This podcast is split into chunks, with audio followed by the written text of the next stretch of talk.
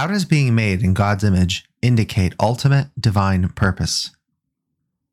The book of Genesis launches with the apparent highlight of divine creation, the formation of man. After having created the animals, God says, Let us make man in our image.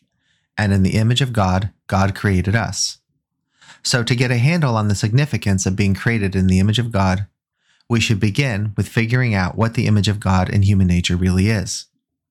Let's look at some possibilities.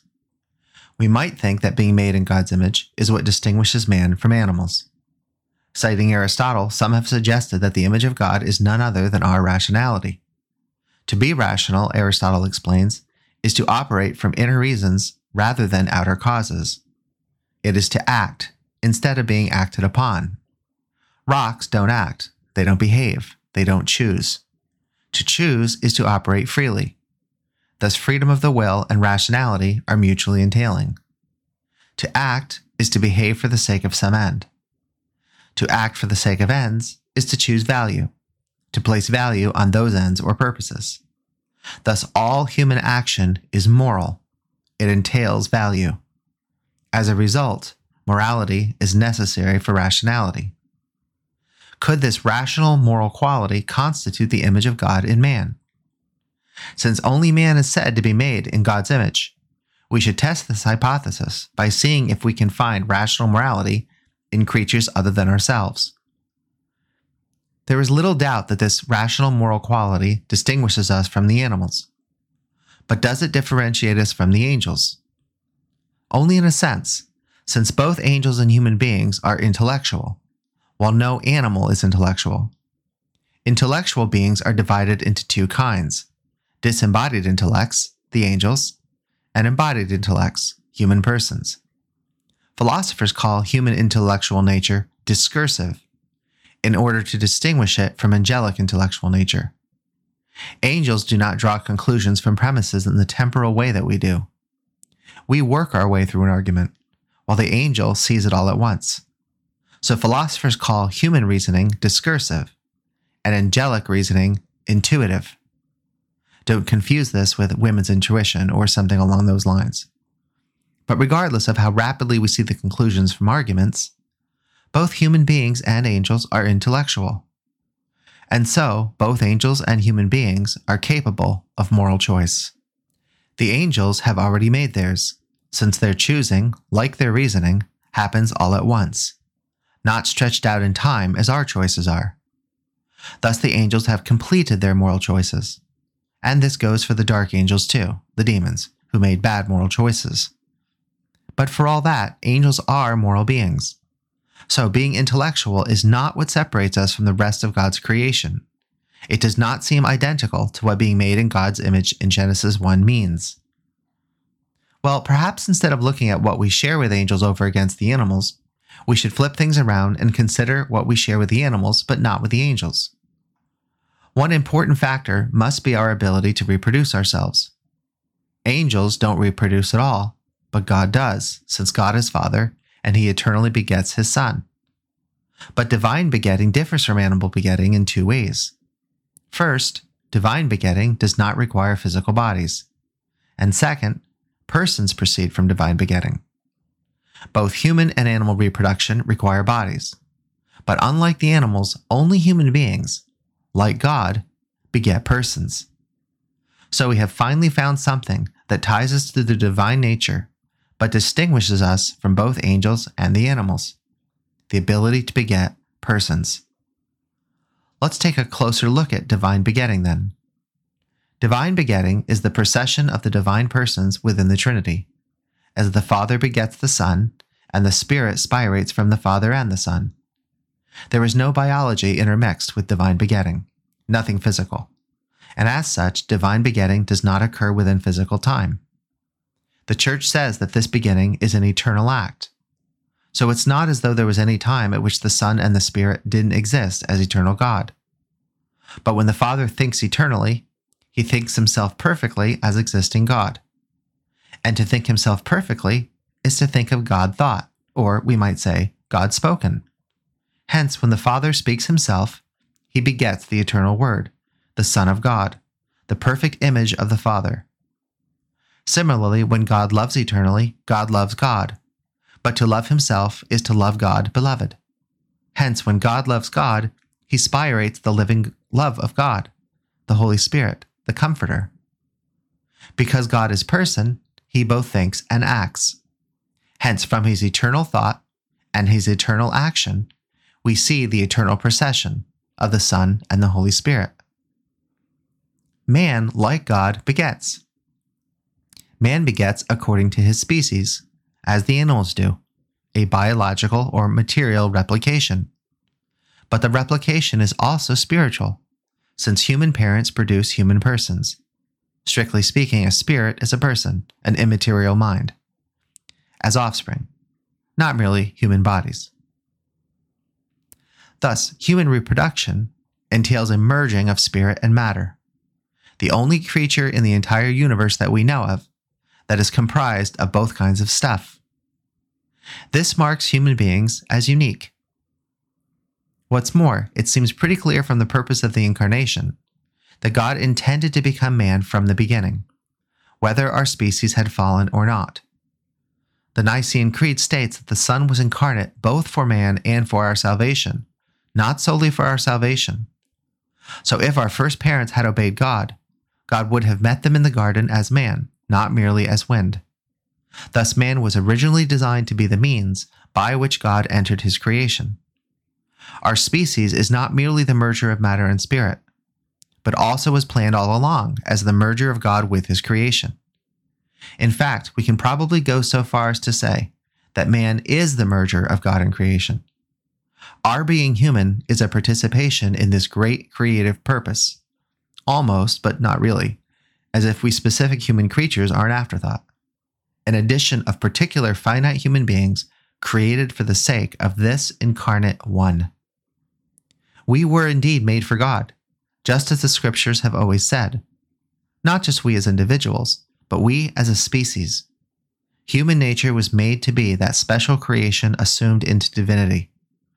God thus created human nature for himself, and only then created us to join him as his brothers. We have now discovered what being made in God's image must mean. We are literally in the image of God.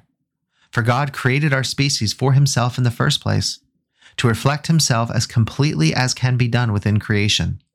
The fullness of grace and truth, says St. John. When God chose to create additional human persons, besides the human body, soul, and nature he prepared for himself in the incarnation, he created those persons in that image since human nature had been prepared as his image all along. For this reason, many odd things that the scriptures say make more sense. For example, St. Peter says that through redemption, we are made partakers of the divine nature, a nature to which we were always destined as participants. Thus, redemption is not recreation as much as restoration. You can't get better than the image of God. Or again, the author of the Epistle to the Hebrews says that man is to rise above the angels. This rising doesn't seem to accord with nature, since angels are higher in power than we are. But power is not the only measure of nature. Man is the composite of spirit and matter, designed by God as his entrance into creation. And God is above the angels. Thus shall man indeed rise above the angels once our redemption as sons of God is complete. Or again, in his letter to the Roman Christians, St. Paul describes God's eternal plan for us to be conformed to the image of his Son, an image that we now understand as the fullness and perfection of human nature, since Jesus is the Son not only of God, but of man. The philosophers also make more sense when we view human nature as the image of God, because human creativity extends not only to the replications of persons sexually, but also to every sort of imagistic replication, something found in neither the communities of the angels nor the communities of the animals. Human beings are obsessed with creativity, as the proliferation of the arts amply displays. Only a creature possessed of mind and body can employ the meanings grasped in the intellects as embodied images. Admittedly, some of the angels are the muses, but the muses inspire the actual creativity that takes place in the human artist. Thus, angels don't appear to do poetry or sculpture, but we do. we humans better understand love by thinking of a rose, because the rose, as an image of love, unites spirit and matter, idea with body. And that is divine, because that is the divine activity of God uniting himself with his creation, the Word made flesh. It follows that all human artistry is an image of and a homage to the Incarnation. The Eastern Orthodox Church also makes more sense in her talk of theosis, not merely of God becoming man, but of man becoming God. To Western ears, this sounds tantamount to idolatry. But fortunately for the Eastern Church, it was St. Athanasius, that great defender of Orthodox Catholic thought against Arianism, who first coined the phrase. What does it mean for man to become God? Well, let's take it first in the species sense. For in redeeming man, God redeemed not only this or that individual man, but our nature, human nature, in other words, man. Thus, for our species to be fulfilled properly, we must create a home for God to be one of us, to live with us as physical person to physical person, so that one will not worship God only on Mount Gerizim or on Mount Jerusalem, as Jesus says to the Samaritan woman in John 4, but everywhere, since God is spirit, and we worship him in spirit and in truth. Only thanks to our foregoing discussion, we now understand that God never intended to remain solely spirit, since the one speaking to that woman was already the incarnate God. As such, Jesus was revealing to this woman what he would shortly explain to the disciples in John 6 that he would become one with all men through the Eucharist everywhere in the world, not just on this or that particular mountain, and not solely as divine spirit, and one day, because God has already assumed man fully into himself at the ascension and promised to return to earth as man, we will worship him as a physical person on any mountaintop he chooses to invite us to climb with him. Christ with us, the hope of glory. But theosis also refers to an individual human being becoming God. Men and women individually become God by reflecting God's image, becoming images of the image of God, the incarnate Son. Hence all the talk in the church about being Christ like, in other words, godlike or godly. By becoming like him, we fulfill the image of God. A man does this individually by reflecting the divine goodness through himself, both naturally and supernaturally. He does this naturally through the exemplification of cardinal virtue in his conduct and thought. With respect to nature, he does this through excellence in the arts and the sciences. With respect to his fellow men, he does this through virtuous relations with the three great divine institutions the family, state, and church. Supernaturally, a man reflects the divine goodness through the exemplification of the supernatural virtues of faith, hope, and love in both natural and supernatural contexts. So, in the natural context of the arts and the sciences, as well as the family state and the church, the supernatural virtues should augment and expand upon what the natural virtues accomplish. Thus, the Renaissance is the greatest artistic achievement known to man. But it was not possible in the Hellenistic world, because the Renaissance was built upon both natural truth gleaned through the sciences, that was available to our pagan ancestors, and supernatural truth revealed in Christ, that was not available to anyone until the Incarnation. In supernatural contexts, the supernatural virtues of faith, hope, and love find their highest expression within the sacraments, where we are born into God are nurtured by and unified with God, and ultimately are borne away in death to God. Thus, the image of God is fulfilled when men and women, infused by God through supernatural virtue and sacrament, become the best men and women possible. People bathed in love, in other words, saints. This is authentic theosis. For when God makes the saint, he does not unmake the man. When we look back to Genesis 1, it should not be surprising to discover that the notion that human nature is the image of God is staring us in the face. For doesn't God say to himself, Let us make man in our image?